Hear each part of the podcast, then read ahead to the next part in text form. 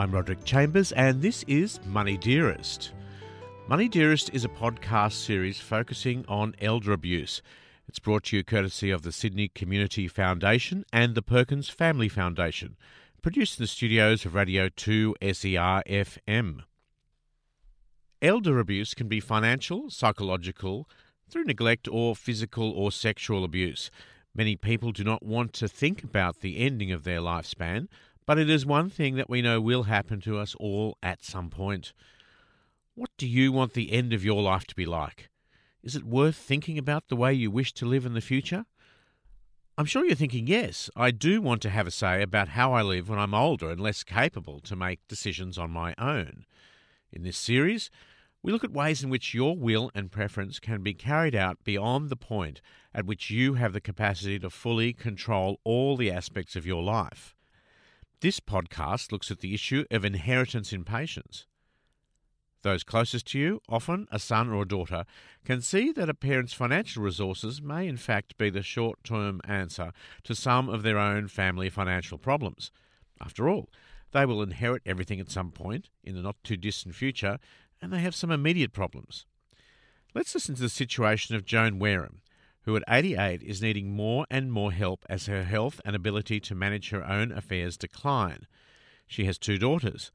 Diana lives a few suburbs away and has three school age boys, but is significantly stressed by her ex husband's lack of support financially at a time when her son's school fees and other expenses are increasing. She's been looking after her mother's finances, but it seems that some of her mother's money has been the solution to some of her more immediate debt problems. This is actually affecting her mother's quality of life. We pick up the story as Joan's other daughter, Wendy, is coming back down to the house with Joan after being at the shops. Wendy is down from her home in Coffs Harbour for a few days and senses things are not quite right with her mother. She was worried that there was not much food in the house. Some bills appeared to have not been paid, and that her mother was saving money by not using the heater.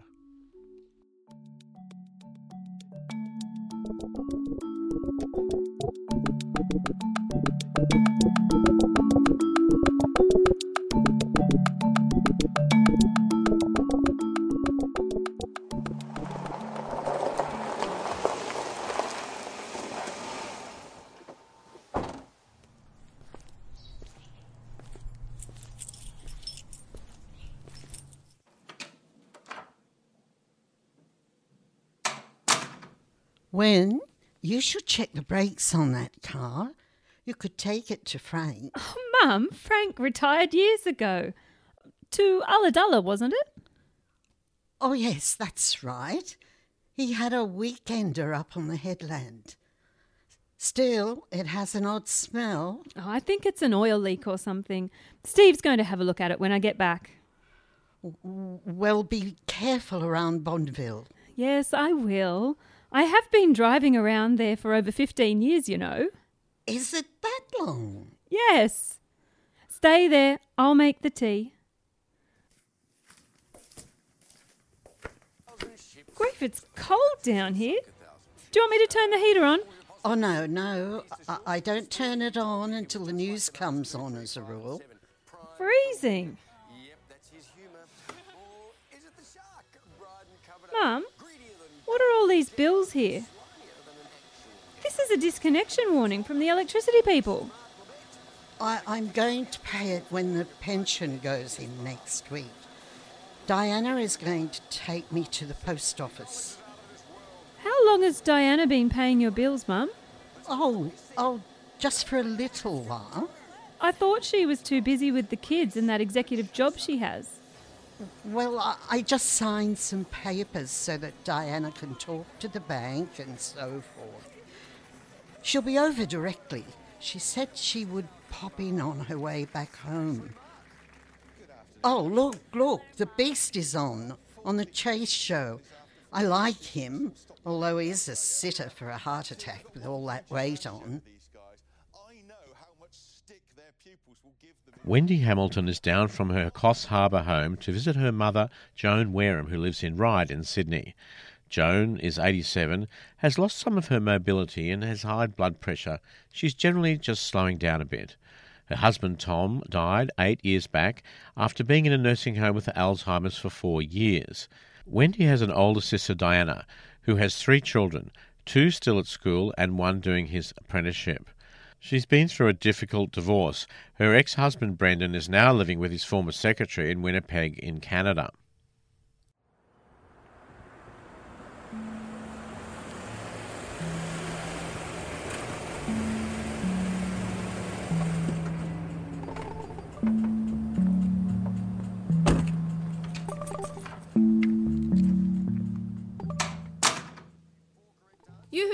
Mum, I haven't got much time. Mitchell's in the car. We're on the way to rugby at the Oval in Pennant Hills. Hello, Diana. Still in a hurry between sports fields, I see. Oh, Wendy, when did you get here? Have you got Mum's mail? Mum's just watching the chase. The beast is on. Would it be these envelopes on the kitchen bench? Yep. How is Steve? Brendan is being a completely useless bastard as usual. Haven't heard from him. No money sent through since June, and all I hear about is that little Botox livestock auctioneer who used to be his secretary. But I can't spend too much time. Gotta go. Oh, I've paid some bills for mum, so you don't have to worry. It's all taken care of. Bye.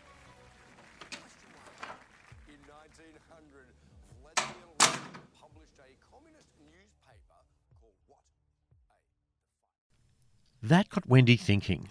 What bills and how many had Diana been paying? She went back into the house and asked Joan where her bank statements were. She noticed some odd amounts had been withdrawn, but there were still reminders and bills in the bread tin where Joan always kept her important correspondence. All of this nagged at Wendy as she was going to bed in her old bedroom. She resolved to get some advice in the morning.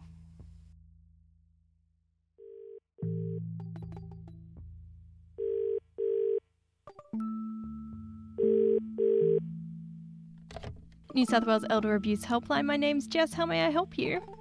Oh, hello, Jess. My name's Wendy, um, Wendy Hamilton. I'm just a bit, a bit worried about my mother, and I'm ringing because I need to get some advice. Hello, Wendy. What exactly is going on with your mum at the moment? Oh, well, mum, mum was such a capable person growing up. You know, there was just the two of us.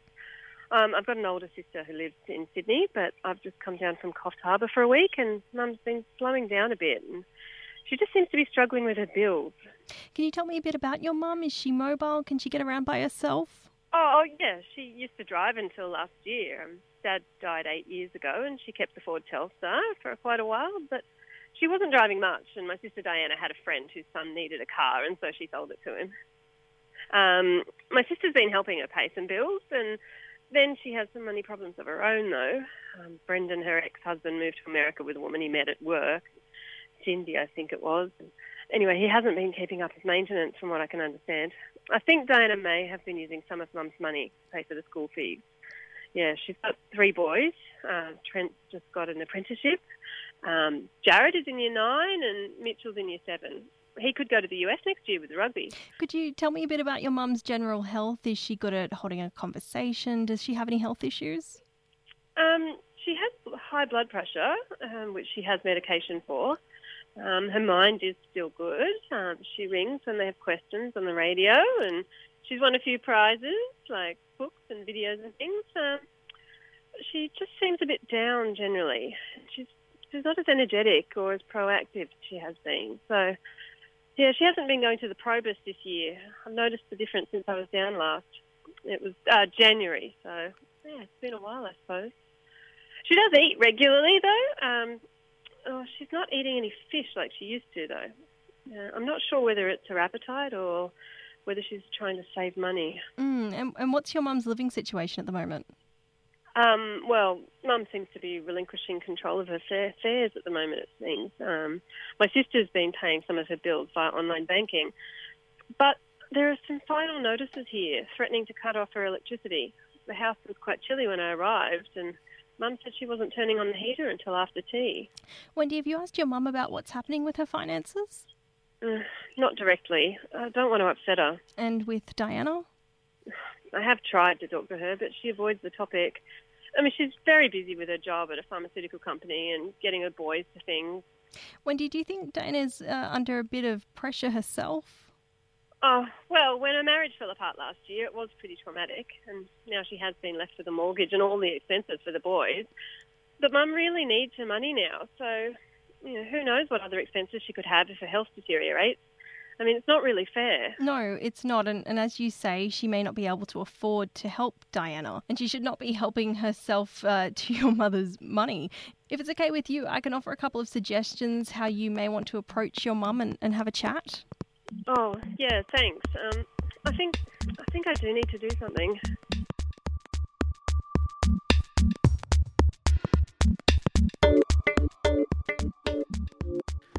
Wendy has taken the first steps to get control of the situation, and we will be back later on to see what she will decide. All states of Australia have some form of elder abuse helpline service. Money Dearest journalist Tanya Katsanis speaks here to senior consultant at the New South Wales Elder Abuse Helpline, Christine Massey, to explain what is happening to Joan and her daughters and how her consultants would normally deal with this type of situation.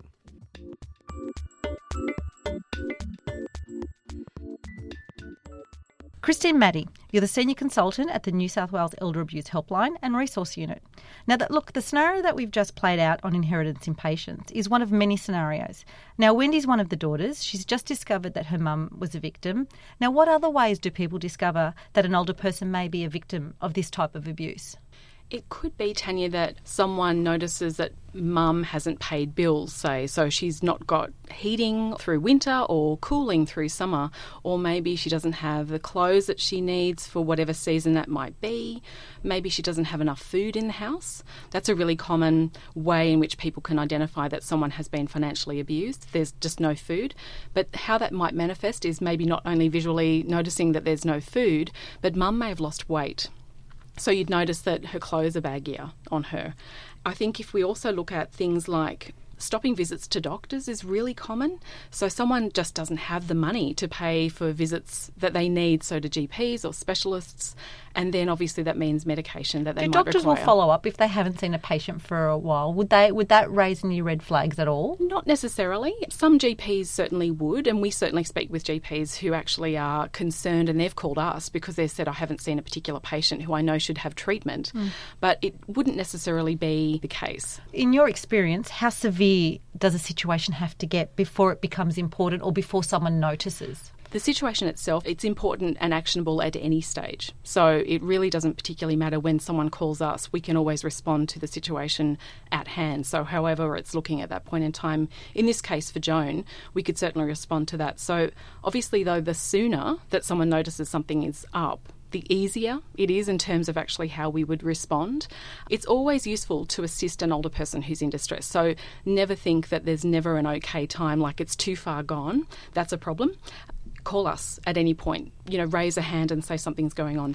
Because financial abuse is a problem that can start quite simply and then it can manifest like in this scenario we can assume that Joan gave money for a period of time was really happy to do that and then it got out of hand so now Diana's actually taking control financially and has been you know putting pressure onto mum so there's psychological pressure that's going on to allow that financial abuse to occur it could have been that, as I said, mum was happy to a point, but now isn't. So she's got this coercion situation that's actually going on. So anything can happen anytime anyone notices something that's making someone uncomfortable and there's a lack of consent that's when abuse is actually occurring So when we're looking at the signs, aside from the weight loss and you know that sort of dishevelled appearance, what other signs can someone who may not be a family member, let's say, Yeah. what can they look out for? Is it they're not going out? They Yeah. haven't seen them at bingo, for example. Absolutely. People would curb um, social activities because they can't afford to get out. So it could be that they can't afford to pay for transport of some kind, then they can't afford to do the activity themselves.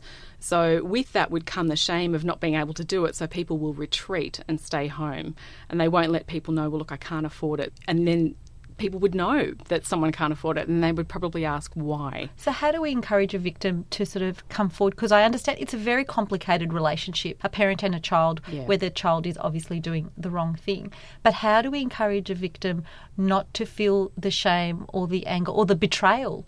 I guess, of coming forward and saying, hey, I'm not being treated right. I think it's okay to sit with all of those feelings because they're going to have them. If someone comes to us and they're feeling shame, betrayal, sadness, you know, anger, any of those emotions, they can still act though we'll try and support them to look for emotional supports while they're looking at managing their financial side of life as well. Because I think the two things go hand in hand. You can't say that if we're going to help you with banking and powers of attorney and wills and all that sort of side, the legal side of things, that you can't not have emotional support for that person as well. Because this is a huge impact on that older person in dealing with it and raising their hand and saying things aren't okay. In this scenario, it was her daughter.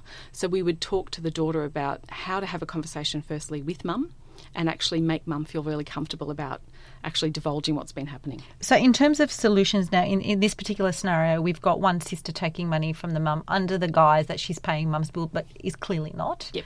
So, with the helpline and obviously being the sister that's called in, we can work through some various scenarios. How hard is that to get that information extracted? It's not so difficult. I think you've got to build trust though over time. And so certainly we wouldn't assume necessarily in one phone call we would be able to solve all the issues and tie that up in a bow. So this would more be about first things first, having a conversation with mum. And so this would be Wendy having that conversation and finding out what mum would like to do about the situation. So she could couch that as mum, I'm concerned that I've noticed you're losing weight. I'm really worried. Are you not having enough to eat? So start exploring, and that's where we would always start. So it's looking at what might seem to people the simplest remedies first, because a lot of people might say, well, it's a legal implication immediately, and so therefore we would go down a legal route. It could actually have that as well, but we would look at the easiest things first, so the least disruptive for the older person. So conversations and conversation modelling, which is a lot of the work we do on the helpline, would be probably the place we would start, particularly in this scenario, and finding out because we're not speaking to mum directly, what does mum need or want? So, if mum is happy to gift money to her daughter, can we look at maybe putting some sort of financial arrangement in place so that mum could then see maybe a lawyer and actually have that in writing? So, this is how much I'm happy to gift to you or loan to you, and these are the terms of that loan or gift, just so she knows that she's got choices and she's empowered. So, really, that's what we would try and do, but it's the simplest, easiest things first conversation first, finding out what mum would need or want. And then a suggestion would be because mum in this scenario is able to have conversations with us, maybe suggesting to her daughter that she actually calls us. And it could be that that daughter sits with mum in the same room, but we talk to mum directly and ask mum what she needs and wants out of this. But it's really building that trust to know that we're a service that she can actually speak to. And we, we know that Wendy's called the helpline in this scenario and has been given a way forward with mum. So I just want us to go back to that scenario now and just see what happens.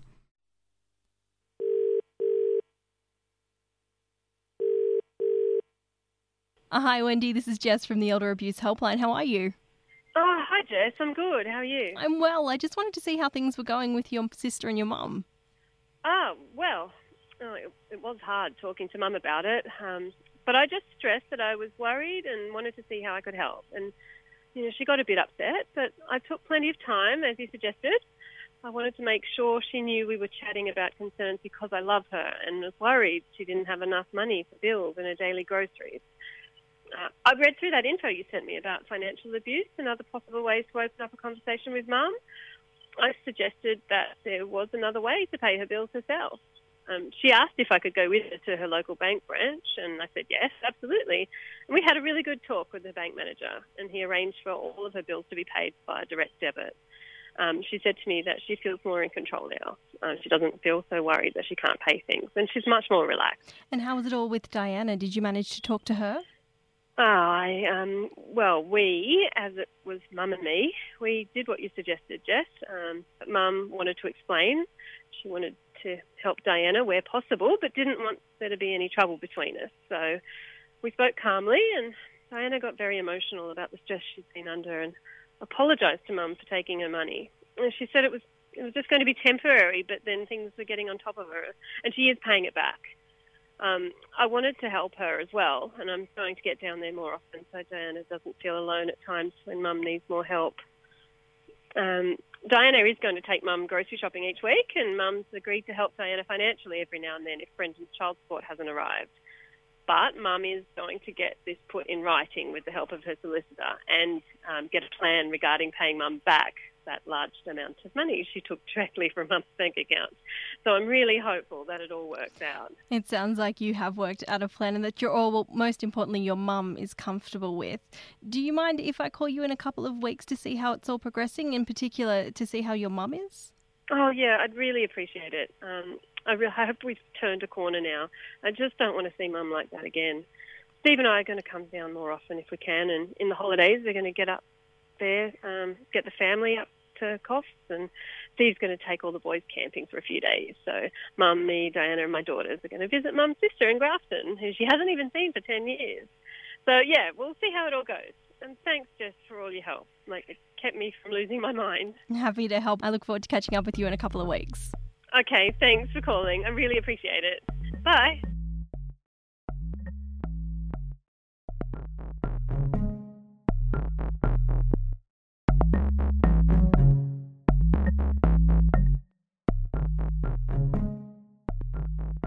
Christine, now the outcome we have here today, some may find surprising, but it demonstrates that mum's now taken charge and control of her finances. So, how likely do you think a resolution to be permanent, or will there likely return to abuse? Mum's asserted control, she's making choices, and what we do on the helpline is actually remind all of our callers that that older person, because it's rarely the older person who we speak to, has those choices. From here, we'd probably suggest mum gets things in writing in terms of obviously an arrangement to gift or loan her daughter some money. That will then let Diana know that there are boundaries. I think that probably would see a curbing in the behaviour. So it's unlikely that it would reoccur. But, you know, if it did, we can assist and pick up where the situation is at at any point. So, any time anyone can call us. So, in this scenario, we would always suggest that Wendy could call us again. If we've spoken to Joan, we would say, Joan, call us at any time. And once trust is built and people know our voices and they can actually speak to us again, that's actually a better likelihood of nipping it in the bud if something is looking likely to reoccur. Now, the question is we've offered one type of scenario in terms of a solution and an outcome. Yeah. What other types of outcomes could possibly result as this type of abuse? It could be that it's harder for the abuse to stop. So it could mean that maybe we look at some type of legal remedy. So there we would make um, referrals to legal services for mum and for Wendy, obviously, in terms of she would be the person probably leading that charge. There are always solutions to the issue. They may just simply not play out like people would assume. The most important thing is mum getting what she needs and wants. So she wants relationships, but she wants the financial abuse to stop. So let's look at how can we make that happen. So it really sort of depends on what happens next, but we would then keep following through with this particular case. Now, in our scenario, Mum Joan, Yep. she's got full mental capacity, which means she can make decisions. She's just limited in her mobility. Yeah. So, people listening will probably be saying, How does she let this happen? Why is she letting her daughter stomp all over her? How do we do that? Well, it's really simple. I mean, the reason she's doing this is it's her child, and she would do anything to support her child. And she can see that her child is suffering financially and obviously emotionally. It's a burden for her as well. So it's amazing how parents will tolerate this level of financial abuse and, and worse, really, um, and the neglect that's coming of it because Joan doesn't have money for the things that she really needs to keep that relationship intact, or so they think intact at this point in time. But it's letting people know that there are choices and options. So it's about, as I said before, the abuse stopping and the relationship enduring. So we really need to get Joan in this scenario back as being the centre focus so that Diana doesn't continue to actually financially abuse her. She really needs to see mum again as mum, as the person, not the cash cow. And the thing is, you, you mentioned you want the abuse to stop and the relationship to endure. Yeah. How fractured or the risk of that relationship breaking down because they've been confronted, the child's been confronted by the parent or maybe another family member saying, Look, you're doing the wrong thing. This needs to stop. Can that just rip a family apart? I mean, we can probably think that things might be worse, but it's really trusting the fact that things are pretty bad now. They've come to a point where someone has called the elder abuse helpline. So let's look at what we can do to mend that. So it's really about that finding great services that can support people. So in this kind of scenario, we would look at um, elder abuse mediation and counselling. So, Relationships Australia offer that, and that's a way in which people can have that conversation so people can understand and that's all parties are involved so that people know what the older person needs and wants and the older person becomes the focus again. But it doesn't mean that it's entirely broken and never fixable. And how do we get through that emotional barrier where mum does gets over the guilt, gets over the shame, gets over the the fear. How do we, as people, try and help, or family members or loved ones, try and help mum? I suppose the goal is, as you said, to maintain all of those things, and it's supporting mum if she's a little bit wobbly or wavering, gentle conversations about reminding mum that she has choices, she has rights, and asserting control again. So it's probably from the family point of view, just having those gentle conversations if that crops up. If they're noticing something, if mum says something to them, calling us again, that's always good because we're there ongoing for all of the people that are in this scenario. So if we have mum phoning us, that's great. But if it's not mum, if it's a family member or supporter, then we can help them as well to help mum. Christine, just one last thing. What can we do to help people plan and stop or prevent inheritance impatience? And I think that's really important, Tanya, that we talk about what people can do so that they don't have this situation play out. So it's about planning ahead, making arrangements, make sure you get everything in writing. So if you're gifting or loaning money to anybody, make sure it's in writing think about maybe who the best person might be to assist you with your finances if you can't manage that yourself. So, if you're going to appoint an enduring power of attorney or a power of attorney if it's just a time limited kind of situation, think about who that person might be. It might be your child, but maybe they're not so great with their money. So maybe think outside of your family unit. So it could be a trusted friend or other that you would actually think might be that right person. Christine Maddie, you are the Senior Consultant at the New South Wales Elder Abuse Helpline and Resource Unit. Thank you very much. Thanks, Tanya.